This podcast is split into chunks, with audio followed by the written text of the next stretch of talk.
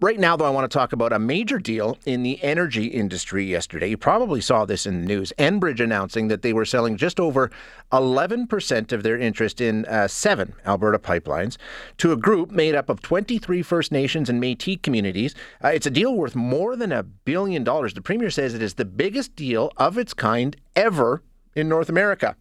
Uh, Greg Desjarlais, the chief of the uh, Frog Lake First Nation, which is one of the communities involved, um, said this represents opportunity for Indigenous people. And he told reporters this will allow them to send their kids to school, allow them to send their people to treatment, saying this is this is the way forward. So, joining us now to talk about their involvement and their thoughts on this, we have Ron Quintal, who is president of the Fort McKay Métis.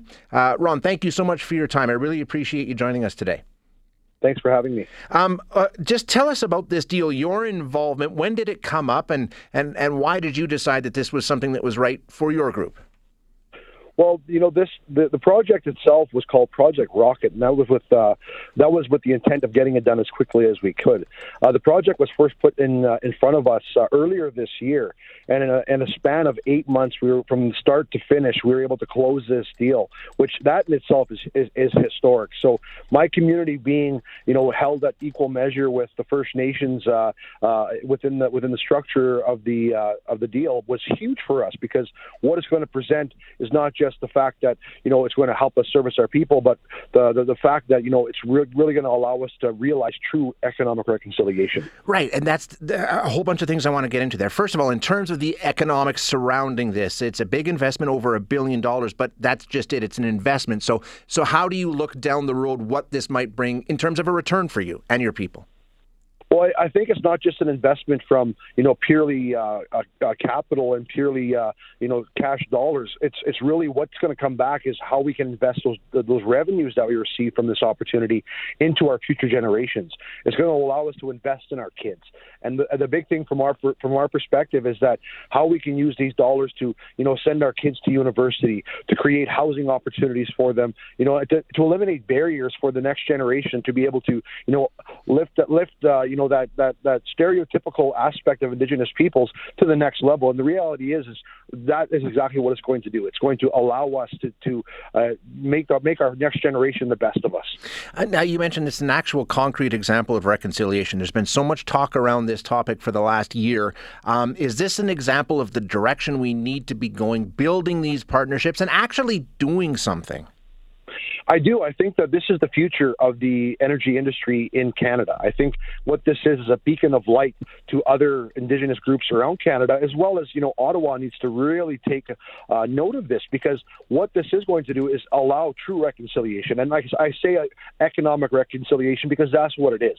The Indigenous peoples, you know, uh, contrary to popular belief, really want to be a part of major projects, really want to be a part of major energy infrastructure, and I think this is a clear example of how that can be achieved achieved and what what and how that's going to translate back down to not just you know your everyday Albertan and Canadian, but to every uh, Indigenous pe- person in this province. So you know what what's out there, what what is uh, available, and the fact that Alberta stepped up from a financing perspective to to work with the Indigenous communities is not only unprecedented, it's history making, and it's realizing true uh, reconciliation for Indigenous people. And, and we're getting some questions on the text line, and, and you mentioned it, the financing. That's what the government role in terms of funding this is, right? Right? It's a loan guarantee. They're they're backing your communities on a loan guarantee, but they're not paying for this per se.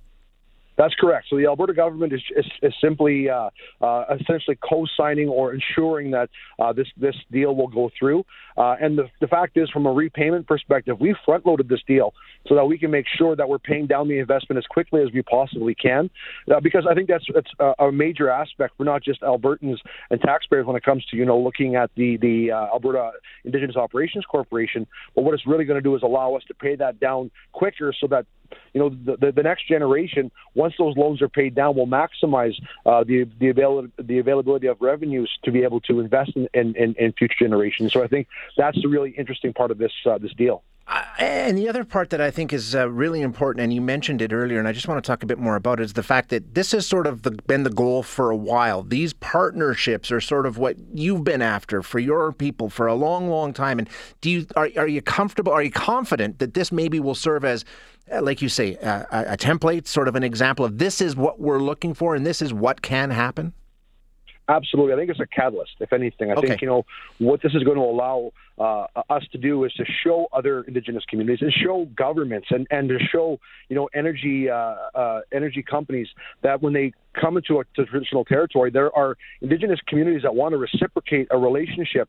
And, uh, you know, at the end of the day, we just really want to make sure that, you know, if you're going to be developing in our territory, that there's there's that these partnerships like this, and you know, this is exactly what needs to happen in this country, especially you know when we look at trying to make sure our economy is strong, trying to make sure we're creating opportunity, trying to make sure we're creating prosperity. I think that's the real benefit here, not just to Indigenous communities, but to your everyday uh, Albertan uh, uh, here in our province is is going to be able to really see that you know having the Indigenous people on side with major energy projects is going to going to create employment opportunities, is going to create prosperity opportunities. So it's a it's a win win win when you when you think about it. Uh, you know from from who's going to be benef- benefiting from this because this is not only just the 23 Indigenous communities benefiting, but because of these energy projects being able to go ahead like this, it's going to also allow uh, everyday Albertans to benefit. Are there other conversations happening right now that we could see more deals like this? Like you say, this is something that you've been after for a while. Are those talks progressing, and might might we see more partnerships? Absolutely. And I think, you know, when we look at this, because of the fact that this is a major asset and there's an investment opportunity here, what that does is it creates, uh, uh, uh, you know, it creates credit, if you would, uh, for Indigenous communities to be able to use these assets potentially as collateral at some point. Should they choose to invest in other things, they can use these dollars to look at if they want to invest in, in, in renewable energies, should they Sure. choose.